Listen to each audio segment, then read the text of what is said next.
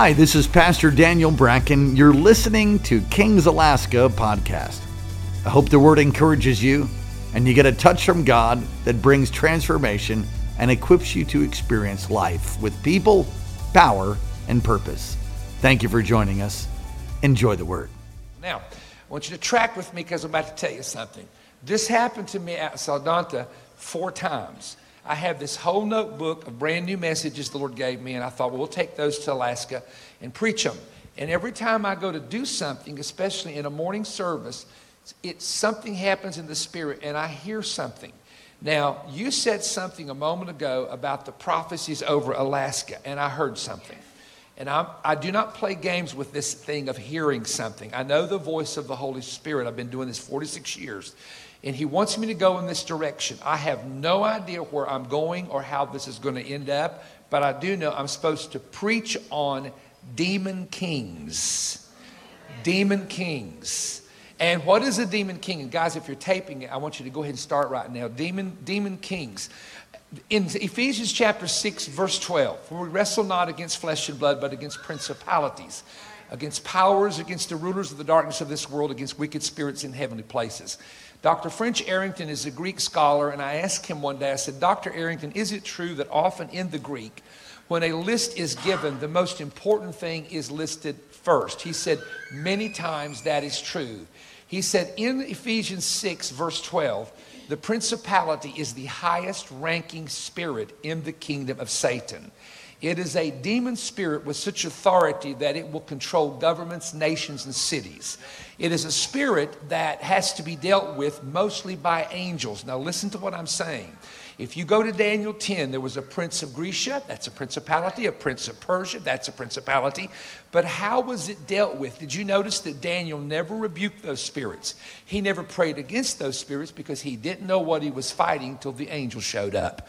But what did God do? God sent uh, Gabriel with the message. He was restrained 21 days. Then he sent Michael the archangel. Let me just tell you, Satan is dumb to mess with Michael the archangel because everywhere in the Bible he whips him. Okay? In Daniel 12 and 1, he will stand up during the tribulation period. In the book of Revelation 12, Michael the archangel will cast Satan and all of his spirits out of the second heaven to the earth. In the book of Jude, Michael the archangel wrestled for the body of Moses and rebuked Satan in the name of the Lord. So Michael is the angel that deals specifically with Satan. That's his assignment. You deal with something Satan does. You deal with something of satanic power. When the rapture happens, it says we will have a shout and the voice of the archangel. And the only archangel mentioned as an archangel in the Bible is Michael. So Michael will be involved in the rapture. And I'd like to tell you why I believe the involvement of is important. If you are in a spirit body, spirits can wrestle spirits. That's in Daniel chapter 10, where the prince spirits wrestled the angel of God.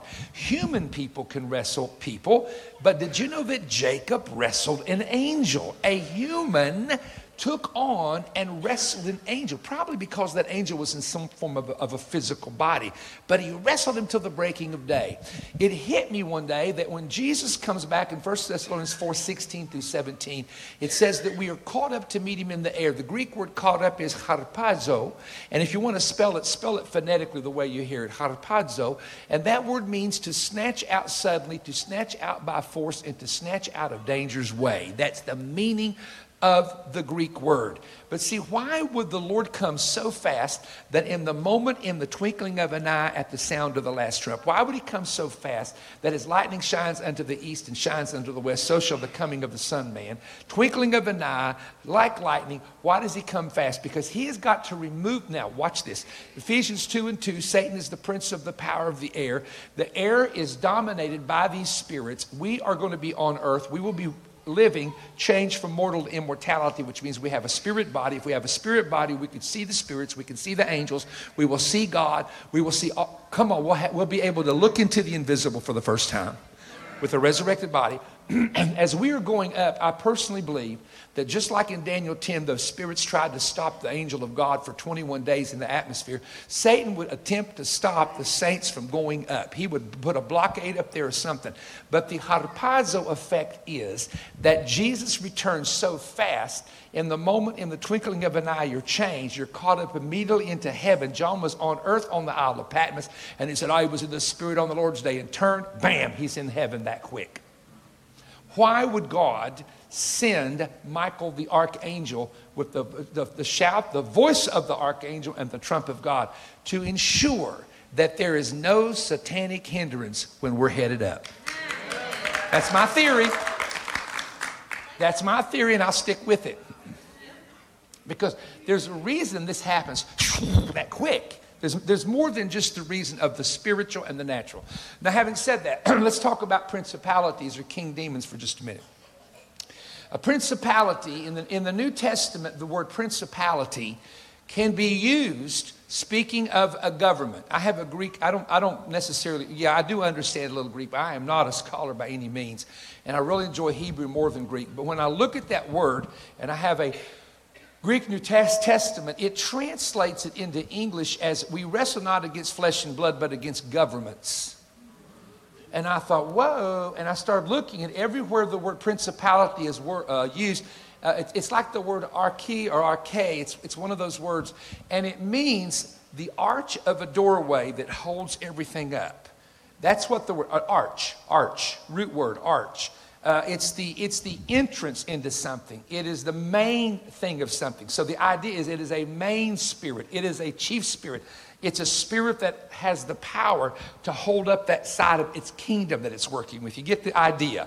So, this spirit is a spirit that works in world leaders. I'll give you an example. There is no doubt in my mind that when Hitler, according to his own confession, went to Vienna, went to Austria, and he saw that spear that allegedly was the spear of the centurion that pierced the side of Jesus, that had been in the Holy Roman Empire for hundreds and hundreds of years. He read the history of it, and everybody that had this spear, it's a spear. You can see pictures of it on the internet called the Spear of Destiny by some. Everybody that had this spear ruled the world. Every leader that ever had it in its possession, if they one, one leader lost it in the river and lost his empire that afternoon. Everybody that owned the spear, once they lost it, you, lose, you lost power. And Hitler was staring at a glass showcase at the spear and describes a spirit that he sees. Now, he's on peyote, a mind expanding drug, but he sees a spirit, quote, sublime and fearful that is behind this showcase, and he gave his soul to the spirit of the beast. Yeah, he became possessed by that demon. And they, at the time, he wasn't Hitler the dictator, he was Hitler the art student. He, he wasn't even into politics, but he gave his soul to this, this spirit and so it, it's interesting that the United States bombed the bunker that that spear was in, and we found it. And one of our generals was pretty much into occultism, and he said, Bring it to the United States. And when we, when, when we were in control of it, guess what happened? We became a nuclear power and we bombed Japan. Then we gave the spear back to the Habsburg family over in uh, Austria, somewhere in Germany, and now it's back on display in a museum. Spear of Destiny. So these spirits are attached to things. But more than that, they try to attach themselves to world leaders. I believe Saddam Hussein was under a prince spirit. I believe that uh, Mussolini was under a prince spirit in Italy. If you look at the history of what they did, I believe, for example, that bin Laden had some kind of. How, do, how does a man living in a cave take an empire down? Talk to me, somebody. He's in a cave with a turban on his head you know, hiding, riding a camel, and he says to America, we'll take you down. How do you plan it we not find out about it? And then how do you fight for years? We have the best intelligence in the world. How do you fight for years and not even know where the guy is? It doesn't make sense unless you understand there's some kind of a spirit that is helping him. Saddam Hussein asked for spirits to help him. Can I tell you, he was discovered by a dream that a preacher had. A preacher I know had a dream, said he's hiding in a hole near his hometown because I saw him as a little boy jumping in a hole, and our troops found him. He had contacts in the White House. And they said, Well, go down there and look at his hometown. They got to searching down there and found Saddam Hussein hiding in a hole. Looked like his demon gave up on him. And the devil will do that to you. He'll take you out there, make you think it's great, hang you up, and leave you all by yourself. Don't you think he won't do it? All right, back to principality spirits. Everybody ready? Now, my question was this What are they? I believe they are a group of fallen angels. I believe that, in my opinion, I believe that for, just from my study of Scripture, because of their ranking and because of their authority and because of their power, they were probably some of God's highest ranking angels. Satan, I'm of the opinion again, look, I can prove it from the Bible, but I, I, I would be here all day. I believe that the reason that Lucifer was so different, or Satan, Lucifer, Satan, the devil, same person, was because he was probably the very first angel that God ever created. He was perfect according to the Bible. He was an anointed cherub according to the Bible. Every stone, he had these beautiful gemstones on him, was his covering. He was lifted up because of pride. He was lifted up because of his beauty. He led a rebellion against God. And according to Revelation chapter 12, he drew one third of the angels of God with him when he fell. Out of that one third, a group of those produced a race of giants on the earth. Those angels are now bound in chains of darkness, 2 Peter 2 and 4, and also the book of Jude.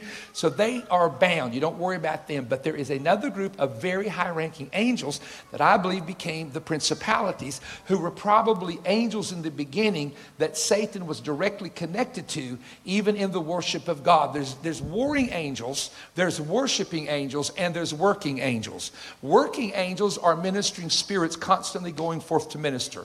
Warring angels are Michael and his angels. Revelation 12 said Michael and his angels fought.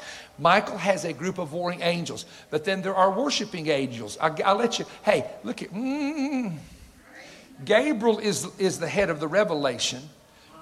Michael is the head of the warfare. Guess who used to be the head of the worship?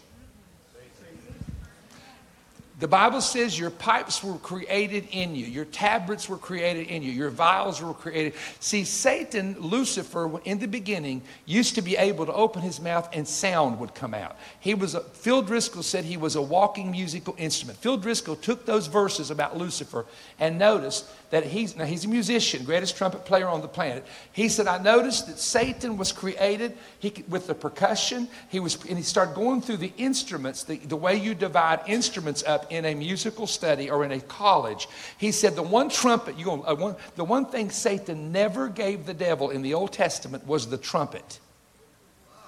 He had tabrets, that's tambourines, that's percussion. He had vials, he had pipes, uh, like the woodwinds. But listen, the one instrument that God never created in him was the trumpet. God saved that one for himself. The shofar is God's.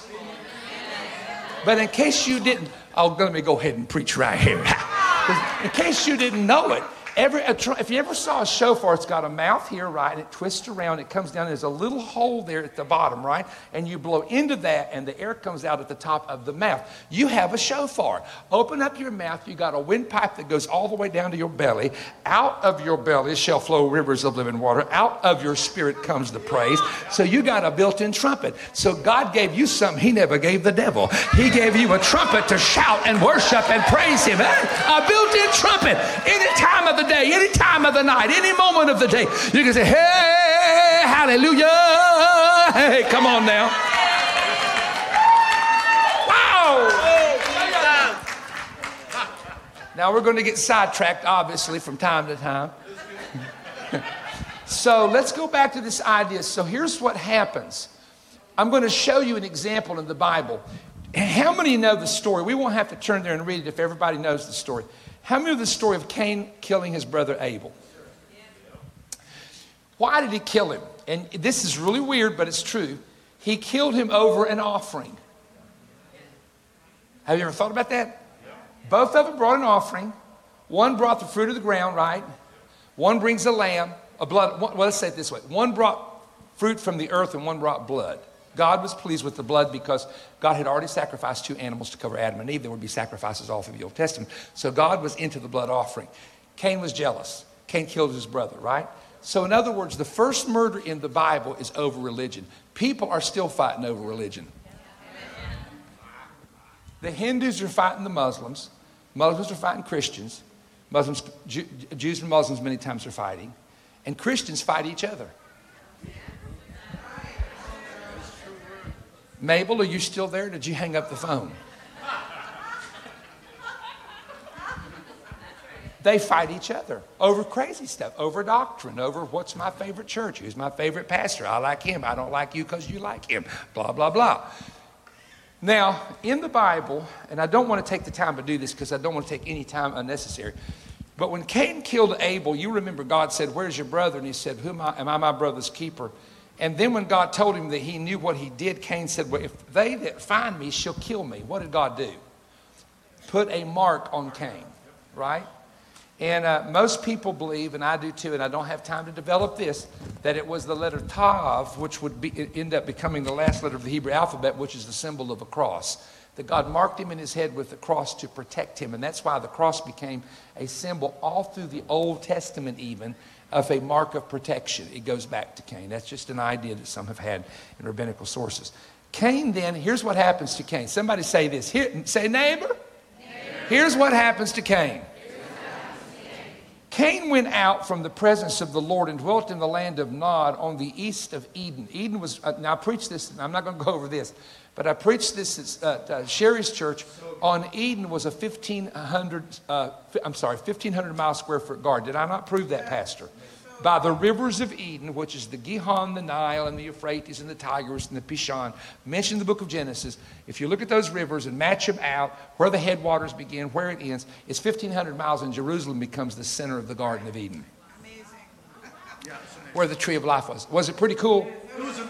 I mean, seriously, that is one of the coolest messages you'll ever hear in your life. Too bad can't preach it here, don't have the time. Okay, here we go. Now, honestly, we'd be here all day and all night if we got into that subject. So I want you, yeah, she says that's the truth. so watch this because this gets very interesting. Cain leaves. Now remember, Eden has rivers. So to go outside of Eden, what do you have to do? Watch my hand. Here's a boundary. You're living here. Now, if you're going to go past the boundary, what do you do? You cross over the boundary.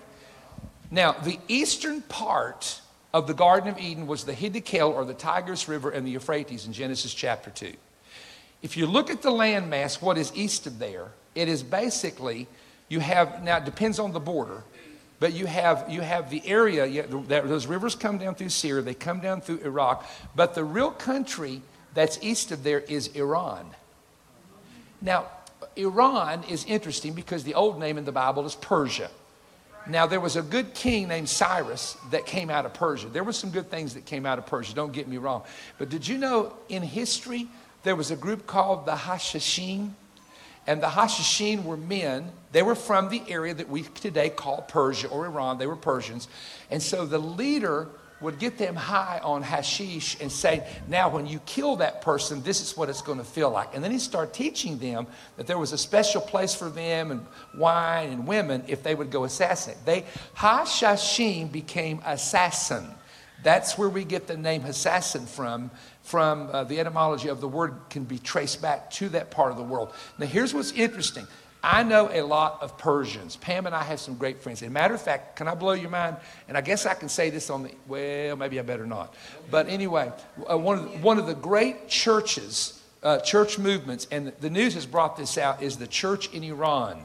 And uh, Iran and Persia has a move of God. And I had a pastor tell me, he said, We have used your material for 15, for 14 years. I said, wow. He said, no, you don't understand. We've used it and people have been won. And I asked him how many converts I had. He said 400,000.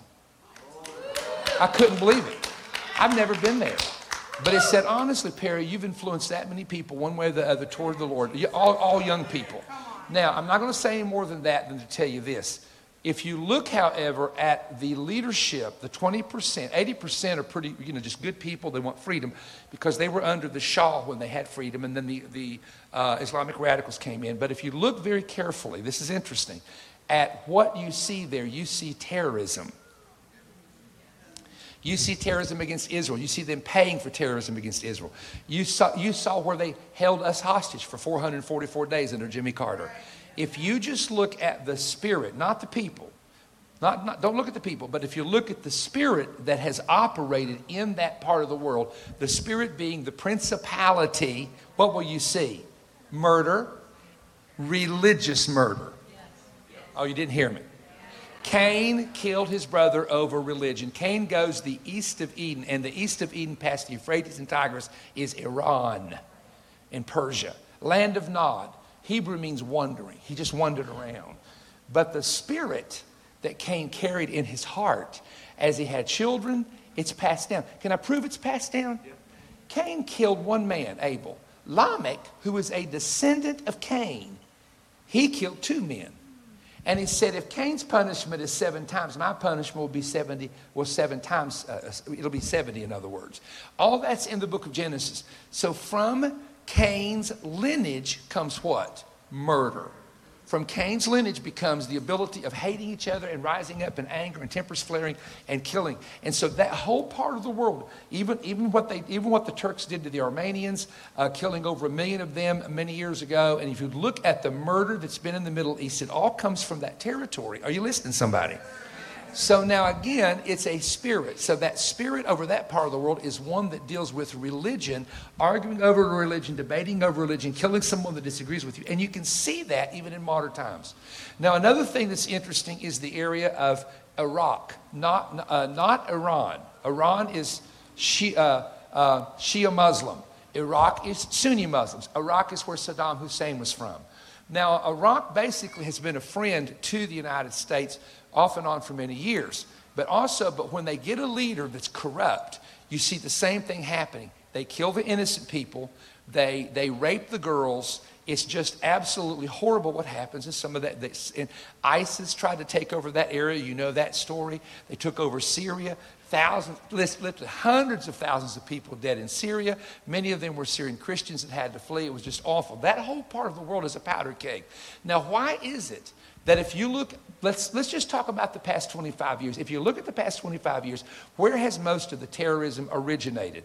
Afghanistan, right? Of course, uh, bin Laden hid in Pakistan, but Afghanistan and, and Iraq or Persia and Iran and Syria, all of your terrorists that attack Israel or even attack the United States have come from that Gulf area, that part of the world. So there's something going on, is what I'm trying to tell you, in that part of the world. There are a lot of uh, moms and dads and children and people that would be considered good people in our eyes, good moral people or the people that, that have, a, have a faith of some kind. But there are so many that seem to go on the edge of the opposite. And if they go in with the radical side, it's an entire change of situation.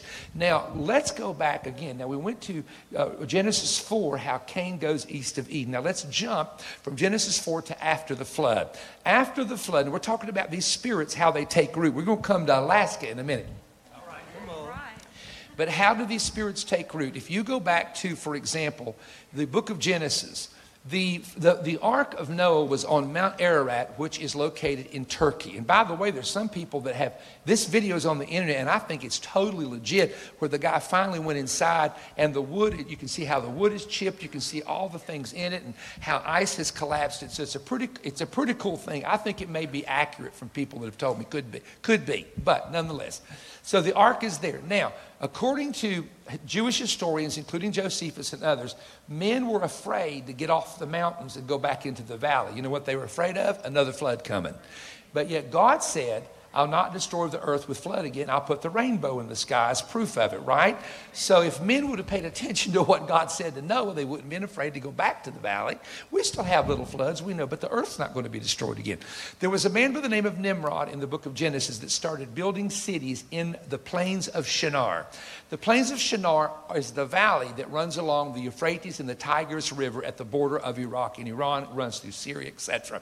So that's that plain, especially in the country of Iraq, where Saddam Hussein once ruled. Now, one of the cities he built was called Babel and he built a tower to reach the heavens, right?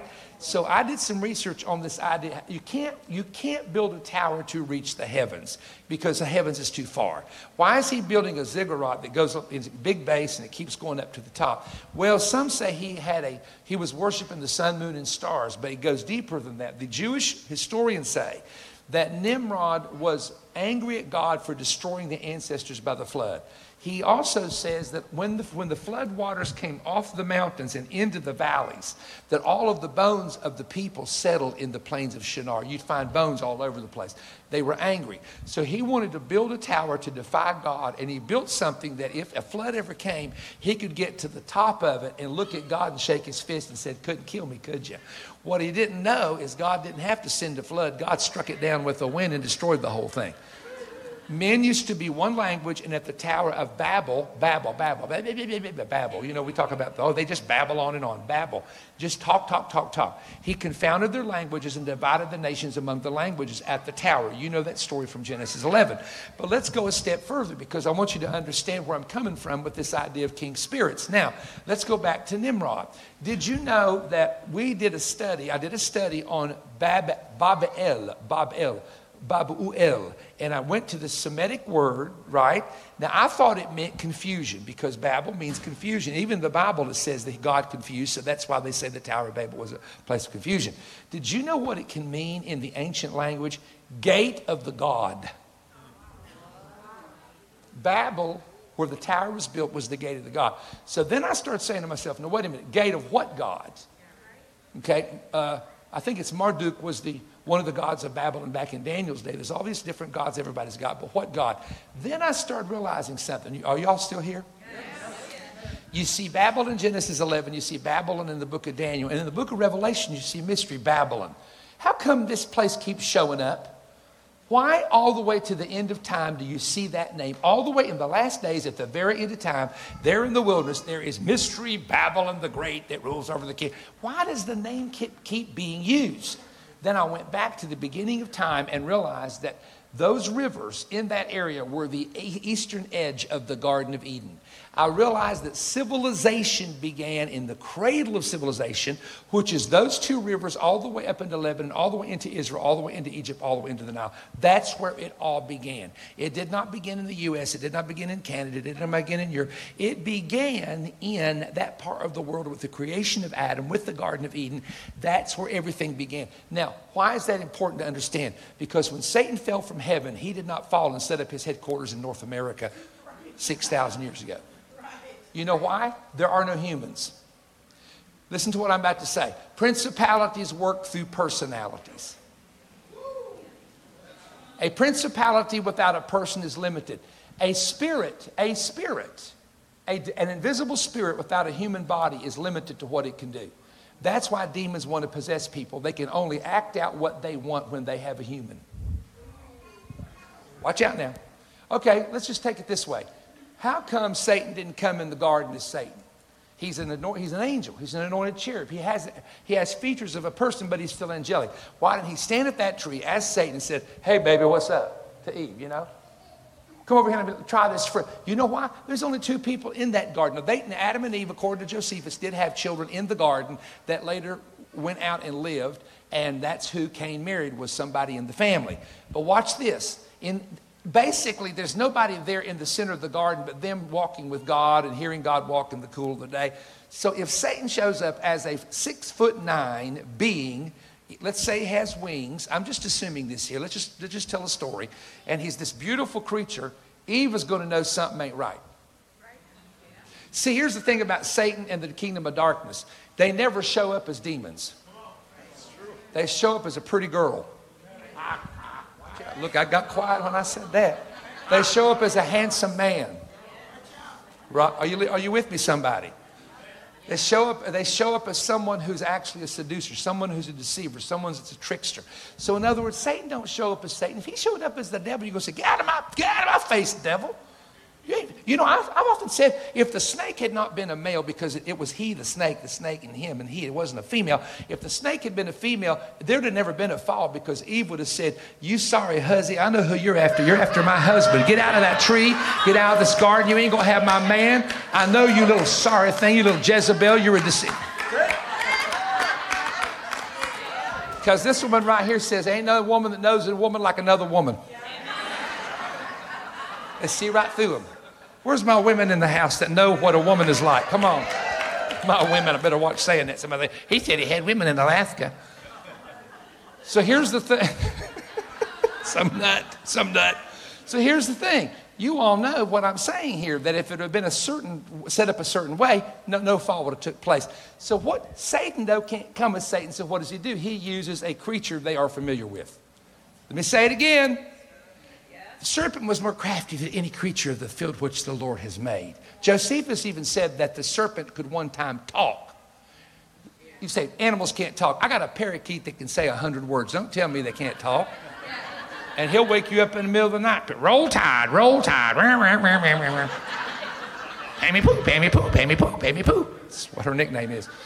So uh, it, it, used to communicate, and then when, when man fell, God put poison in the snake's mouth and, mouth and took the ability of it to communicate and then cursed it on its belly. You know, did you know a snake used to walk? There's pictures, there are uh, hieroglyphics in tombs in, in ancient Samaria of serpents. They are a snake. They are not a lizard. They don't have front, they're not on all four. Their, their tail is balancing them, and they got two hind legs and two feet, and they're walking. It says that God said to the serpent, On the ground you will go, and on your belly you will crawl. It didn't crawl in the beginning. It, and, and there's fossils found in Jerusalem that you have two little hooks on the back. I mean, in rock quarries, there's three that were found. It is not, they will tell you this is a serpent. This is a snake that one time had legs. This, you know, this is in Ramallah, which is near Jerusalem. Come on, somebody, think about that. So you know what you know what God, Jesus did? You know what God did when he took the legs off of it? He defeated the devil. Come on, in the very beginning.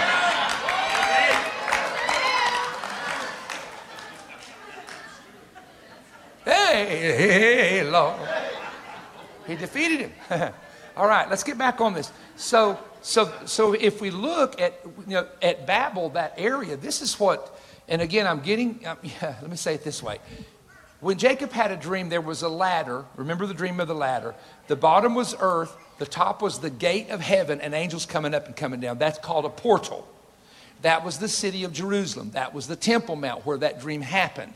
So he sees the future of how there's something going to be there, and angels are going to bring tithe up and offerings up, and they're going to bring the blessings down. And Jacob said, This is none other than the house of God. This is the gate of heaven. And they built the temple right where the ladder was. You didn't see that ladder, it was invisible, but it was still there in the spirit, right? Now, likewise, Babel is the gate of the God. Let me tell you, all the trouble in history up until the time of the Roman Empire came out of ancient Babel and ancient Babylon. The Babylonians destroyed the temple and took the Jewish people captive and took their treasures. Then after the Babylonians came the Medes and Persians, and guess they didn't they didn't rule from Media Persia, they ruled from Babylon. And after the Medes and Persians 200 years came the Greeks. Alexander the Great died in Babylon. I mean I can tell you the history of that part of the world is so weird because three of the major three of the four major empires of Bible prophecy ruled from there. And the history of that area is really, really bizarre. And I can show you things that they found in muse- they have in museums and pictures. I can show you what looks like cherubim. I can show you descriptions of biblical angels and, uh, and giants. I have a, I have, Pam knows I've got this. I have one of these things going in my Holy Land Museum, and it has a picture of a giant man that is four times bigger than any person standing in front of him. It's on a clay tablet, it's 30 some hundred years old. Giants existed. Let me tell you why Babylon is the is it is a headquarters. Jerusalem is the headquarters of God. God put his name there three times in the book of Deuteronomy. God put his sacred temples there. Jesus is crucified there. The church was born there. Jerusalem is the city of God. But Babel and the area of Babylon is the headquarters of Satan because when he fell from heaven, that's where he set up his headquarters. Wow. Because that's why he moves Cain. He motivates Cain to cross the river because he's got to start a civilization and he's got to start a people that he can try to use in that part of the world to counter and destroy the people God's going to bring in. You tracking with me? All right. Now, I could tell you this that the archangel Michael is the prince of Israel in Daniel 12 and 1. Every time Israel goes to war and wins this really weird war, you can guarantee that Michael was involved with the victory. And Michael is to this day the guardian angel of the nation of Israel. Once again, how do you know that? Because God says to Daniel, Michael, your prince. Michael, your prince. Now, this brings me to my thought that the Holy Spirit gave me earlier, and I'm going to develop this a little bit more, and then we're going to tell you the nugget that I feel like the Holy, oh, Holy Spirit put in my spirit for you that are here. And for those that may not even be here, this will be received. Um, whew, give me a second because I want to make sure that I'm not leaving something out. King spirits or prince spirits have to have a population to work through then they have to have a one head leader that rules that population. You have to have a Nimrod ruling the tower. You have to have a Saddam Hussein ruling Iraq. You have to have a Hitler ruling Germany. So if they can find a, a very strong personality that is not from God, that is not right, someone said, well, you know, why does the Lord allow these kind of people to even come to power? Okay, go to the temptation of Jesus, Matthew 4, Luke 4, and read what Satan says to Jesus. He tempts him with the lust of the flesh, the lust of the eyes, the pride of life. He tempts him with three things after 40 days of fasting. And Satan says to Jesus, Hey, bow and worship me, and I will give you the kingdoms of the world. Now, here's the next state. Next verse. For they have been delivered unto me, and I give them to whomsoever I will. Now you say that doesn't happen. Really? Then why? Then it wouldn't have been a temptation. Because the devil can't tempt you with something that don't mean nothing to you. He can't tempt you with something that doesn't put pressure on you to do it. Hello, it ain't. A, it's not a temptation if it doesn't have pressure. How many people know what I'm talking about? Get your halos, get your halos off your head, and let's talk about it. Huh? So Satan is basically saying this to, to Jesus. If you will honor me, just, just give into what I want you to do. Give into what I want you to do. I'll make you the head of Rome. I'll make you the Roman emperor. I'll give you the, I'll give you the, now, now why, do I, why did he say kingdoms of the world? Because Rome occupied the world. Own, Rome had this country, this country, this country, that country. They were occupying the world. So he says, I'll put you on the Roman throne. All you got to do is just, man, just do what I tell you. You're going to love this. How do you try to convince a king who owns the world to be a king over just an empire? Watch out, you didn't hear what I I hear Jesus being called King of Kings and Lord of Lords. He owns the whole thing. He could look at the devil and say, So you want to give me the Roman Empire? What you talking about? I own the whole thing already. I was with my father when it was all my Yeah, yeah, yeah. Jesus, have mercy. Right? So it's interesting. Let's use this for an example that in the early church from the time of Nero to the time of Emperor Constantine in the fourth century, that there were 10 persecutions against Christians. One guy would come along and just arrest them. You worship me. You, you say that we're the only king or else. And they'd arrest him, they'd beat him, they'd torture him, they'd persecute him. It was, all, it was terrible to be a Christian for the first three and a half centuries. It really was. It, you, didn't know, you didn't know, and sometimes with some emperors, if you're going to live or die. All right?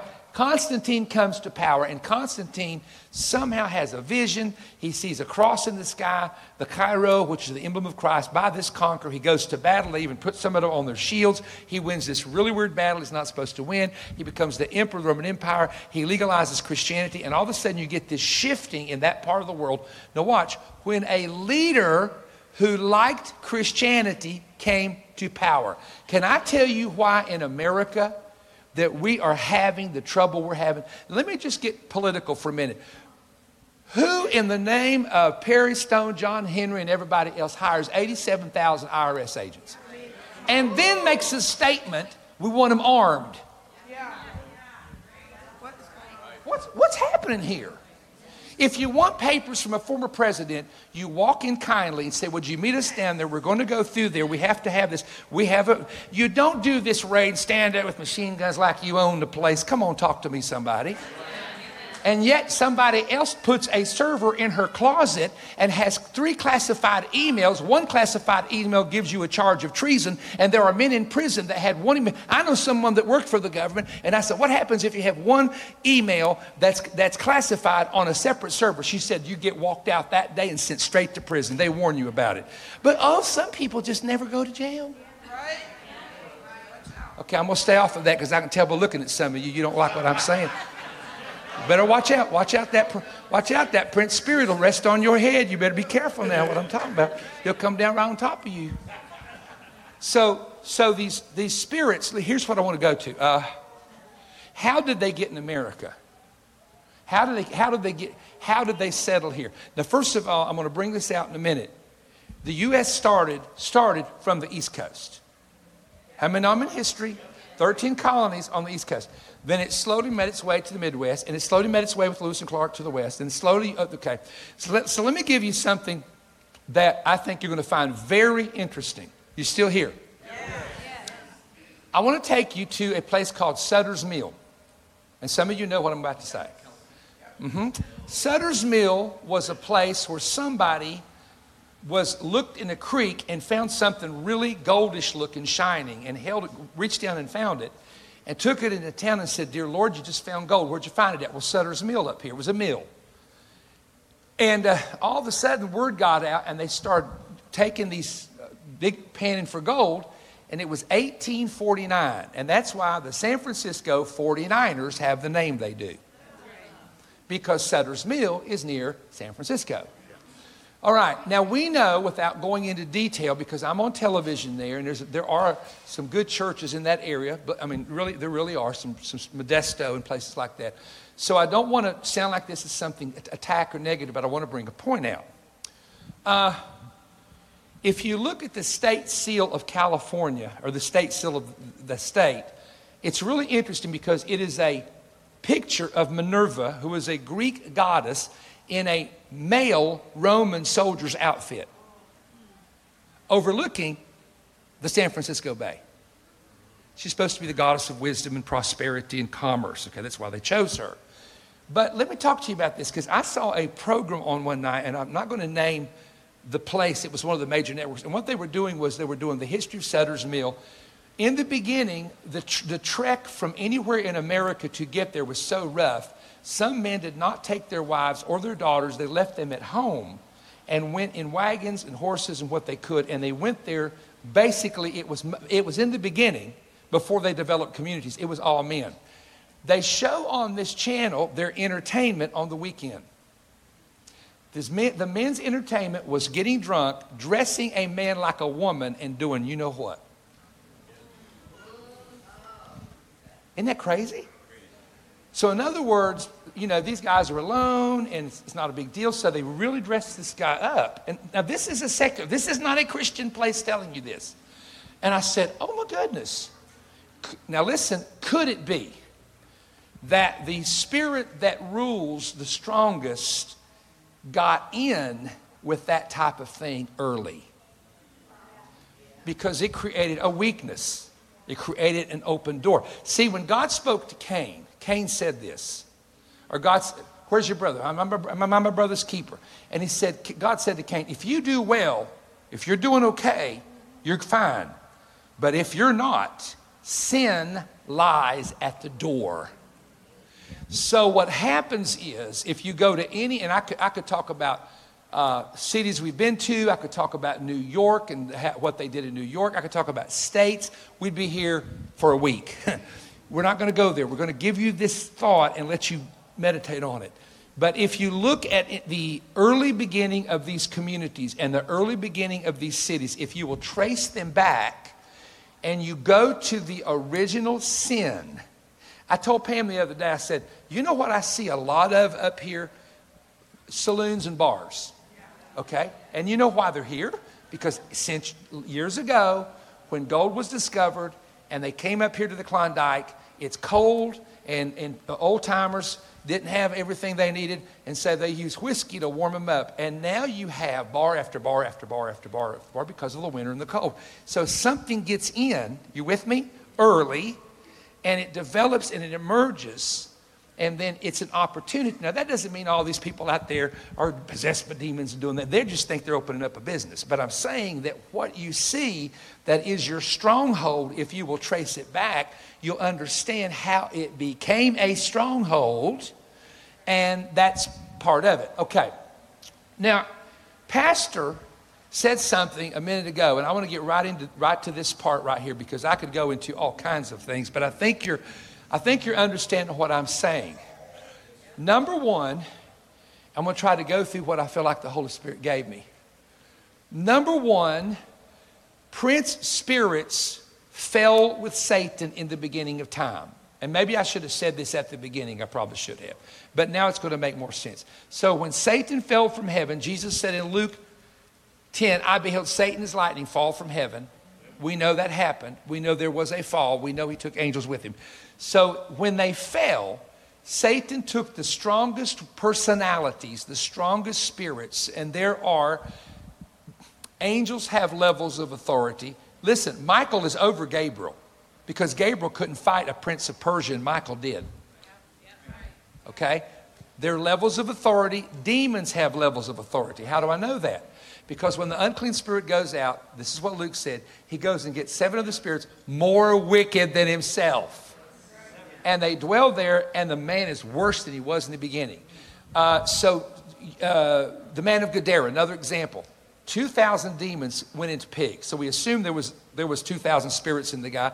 And the head spirit said, My name is Legion, for we are many. There's one spirit that's the spokesman for all the others. Are you, are you still here? So, in other words, angels have levels of authority. Demonic spirits have levels of authority, okay? So Satan fell from heaven, and those spirits came with him, and he introduces a specific level of authority. Second thing is this these spirits took up their strongholds in the Middle East area where civilization began.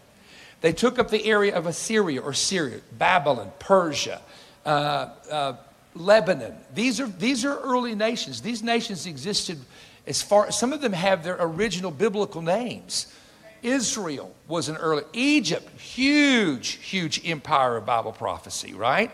Uh, and Ethiopia at one time was connected uh, next to Egypt. So if you go to history, you'll discover that civilization begins in the Middle East. It spreads after the flood, Shem, Ham, and Japheth. One goes to Africa, one goes into Asia, and one stays in the Middle East. And the whole world gets populated through those three sons. Now, those first three sons were righteous boys with a righteous wife. But it didn't take long. As a, as a, matter of fact, if you want to look at Sodom and Gomorrah, how long it was from the flood, you'll discover it only took a couple hundred years for guys to start re- for corrupting himself again. Because it was in the human nature. The Holy Spirit had been poured out. There was no written Bible. What did people stand on? You know, so they did, every, everybody did that which was right in their own eyes. So that's where it begins. So then, and this is important, I said it a moment ago, since principalities work through personalities, Prince, demon spirits will demon spirits will go to a hunting camp. Demon spirits will go to a to, to the bar. And I'm not comparing those two, by the way. Demon spirits. I just was making a point. What I'm saying is they'll go they'll go to a house, an apartment, in a car. The lesser spirits deal with you individually. They attack you individually. The lesser ones, okay? The big kings. This is important. Hangover high population centers. And if you don't believe it, go fly to some cities in the world. And that plane lands, and you step off the plane. And I'm going to tell you something, you feel like you are smothering. Who's been there? When communism fell, I flew to Budapest, Hungary, and I'm telling you, the oppression, it wasn't in the plane. But we landed that plane, the demon depression was, un, I'm, i told Jensen was with me. I said, "I'm gonna go home. He said, That's the weirdest thing. He said, I did too. I just feel, and it was like that the whole trip. We saw great results, but I'm telling you, there were still those oppressive spirits. I mean, when the Holy Ghost would hit in the church and the windows were open, they were, even though they were free, they would run and start closing the windows and put guards outside thinking the secret police were coming to arrest everybody. Even though that, that had stopped, they were still like an animal that's out of a cage that's just walked a cage and they let it out of the cage, it'll still walk that same pace even though it's out of the cage. And I never forget how oppressive it was. And we've been to other countries where you can feel just something, some, and then it's like, my God, I was so glad to get out of there. Now, I love Jordan and Israel. It has changed, and Jordan is the coolest place. I mean, they've got peace treaty with Israel. But I remember going to Jordan when you got on the bus at the border. This is 1984, baby, 85, wasn't it? So we go to Jordan, we fly into Jordan Airlines, we get to the Israeli border, and the guards are coming on and, do you have an Israeli passport? Stamp in your passport. Me see your passport. And you felt harassed. Now, it doesn't, it's not like that now because they have a peace negotiation. And Pam will tell you, this is the God's truth.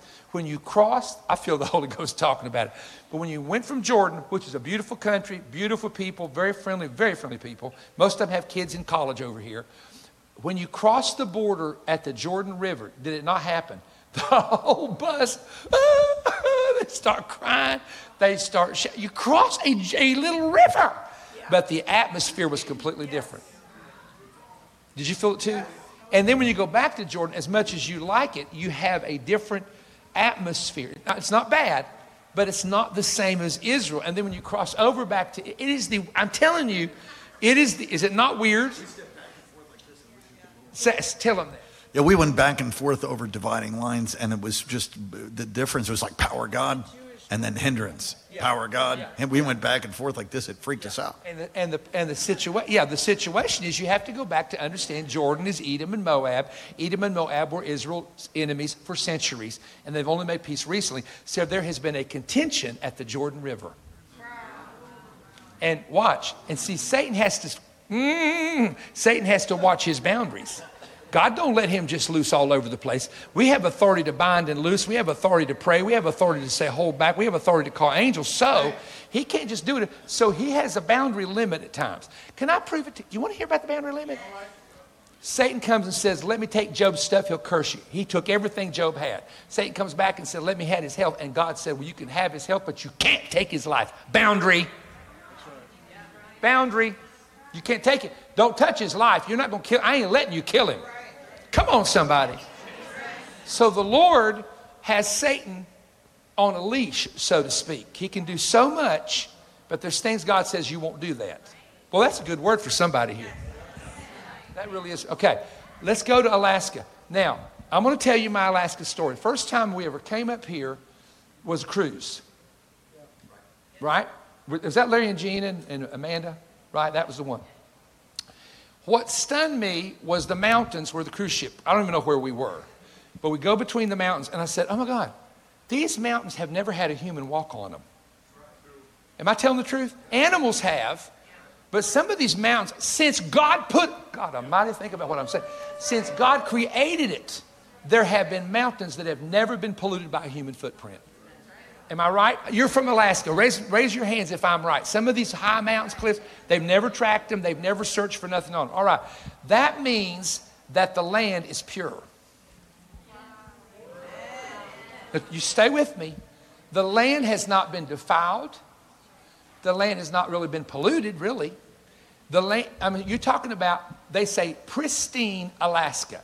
There is almost nowhere else in the U.S because of the big cities we have on the West Coast, not too many places that can truly say our whole state's pristine, our rivers, our lakes. Now, I'm going to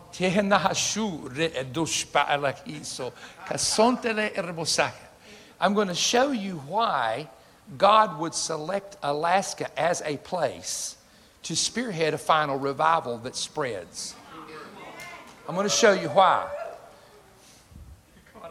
Look, my hair is standing up right now. I'm like an electricity.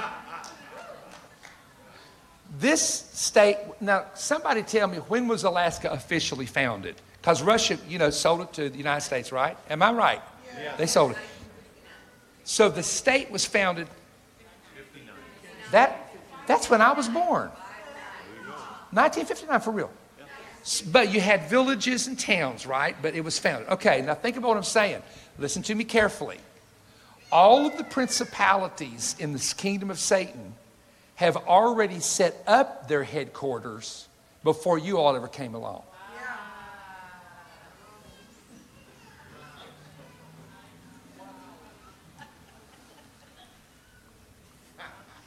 Do you think that a prince over Los Angeles will leave Los Angeles to come to Wasilla? Tell me why not. There are too many people in LA that they can take to hell. How many live in this town? How many? No, no, no. Oh, I'm sorry. Yeah. How many? Thousands? Somebody said, huh? People. Okay, 11. Is, is a principality going to leave Seattle to come up here to 11,000 people? Now, will spirits? Sure, because there's lesser spirits.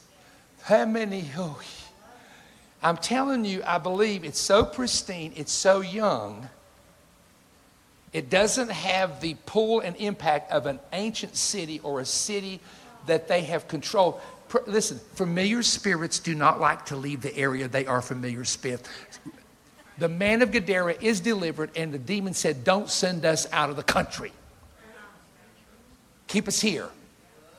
So these spirits don't want to leave who they're familiar with. Listen, I can take you to towns in the mountains in where I'm from, where there's four and five generations of people, and there are generational demons up there.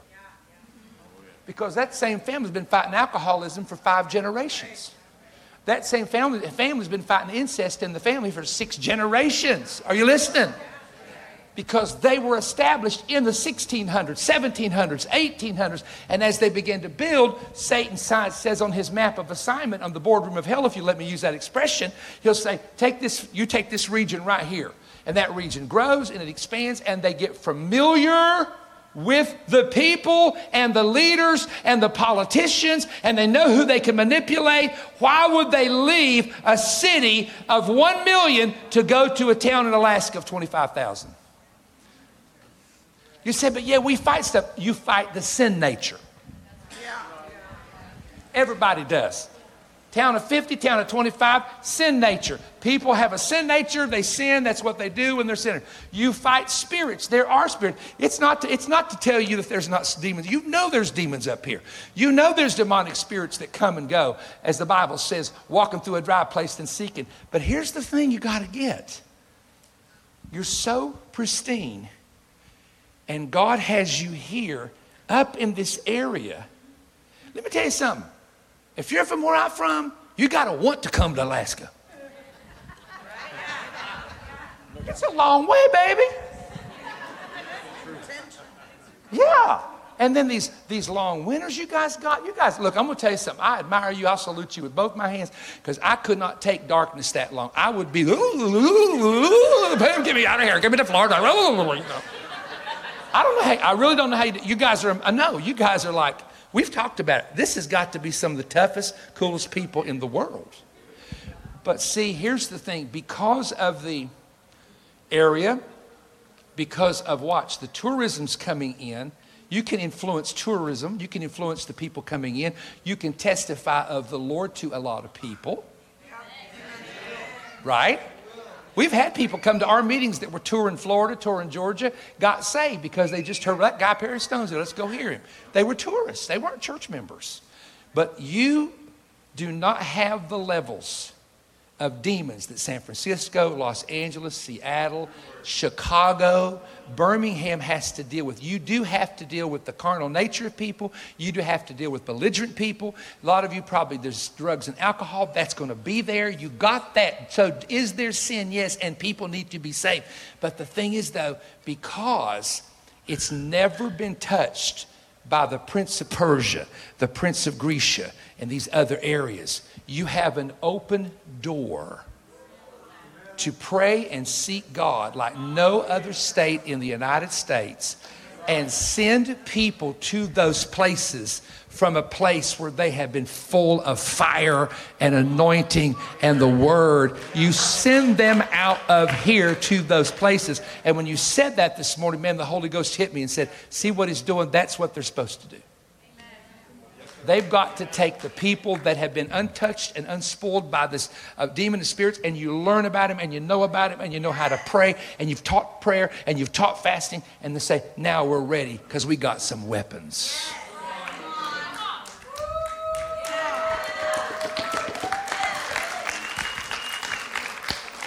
Let me, let me just let me just show you. Let me show you my example.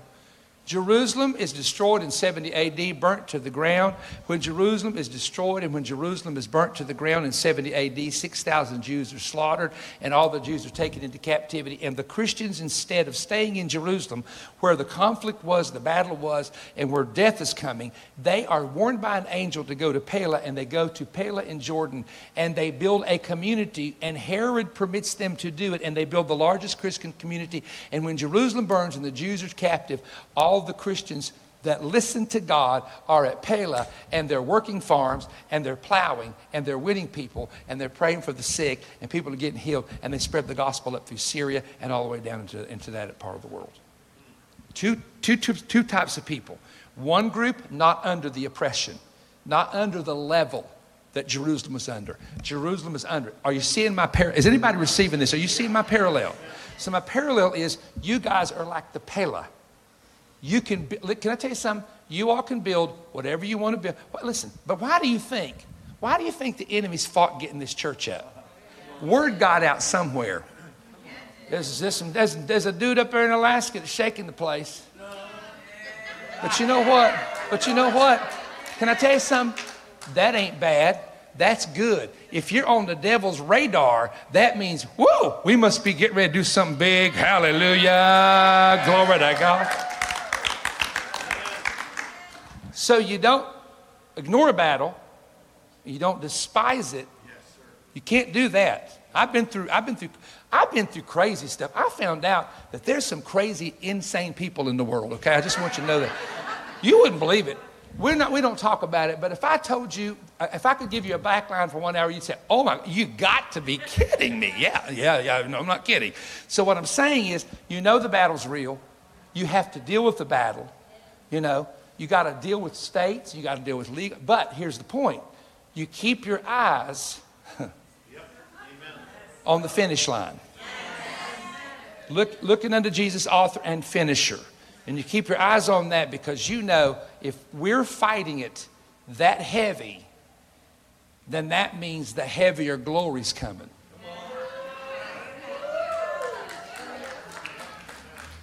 And that's what you have to keep. Every warfare that I ever had to fight, just, you know, I'm talking about strange stuff. Everyone I had to fight, God was going to see if I was going to endure through it. And then afterwards, huge, stupid, stupid breakthroughs start coming. And I'm like, really? Are you kidding me? Did I tell you what happened to me last year with that guy sending me all that stuff in the box from Jerusalem? Did I tell that last year? You want to hear this? I'm almost done. I promise I'm almost done. I'm just about, I think I've shared with you a, a foundation to help you to see yes, battles are coming. And the more you do, there will be battles. But you guys have an opportunity here of doing what I don't know if any other state has the opportunity of doing. And that is building great ministries and building great churches and then sending people into these areas armed with the power of God. You, you're going to send. That's, that's part of what you're going to do. And I just told Pastor, I walk through, now, Pastor, if I'm out of order, I apologize, but I've got to feel. I told Pastor, I said, I want to tell you what I, I feel like I can see in this building. There's a kindergarten through fifth grade. You got these offices all through here. You need to start you a school here. A Christian school for kids. A, an actual school, you can do it, and you need, you need to train them while they're young, because I'm telling you, the enemy's going after them in kindergarten now. And we have to have options.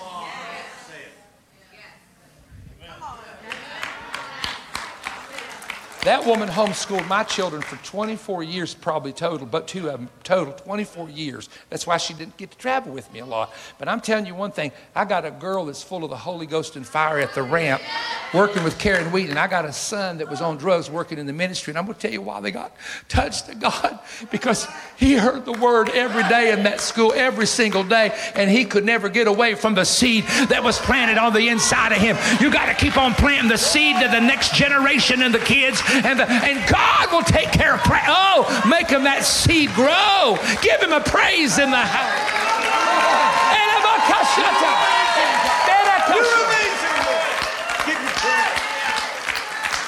Now, is it all right if I pause the internet? Okay, if y'all will mute, y'all ain't going to hear that. You see, what you should have done is come to church. See, well, I hope you were encouraged by God's word. Thank you again for listening to King's Alaska podcast. God bless you. For more great content, go to kcalaska.com and may God's face shine upon you and give you peace.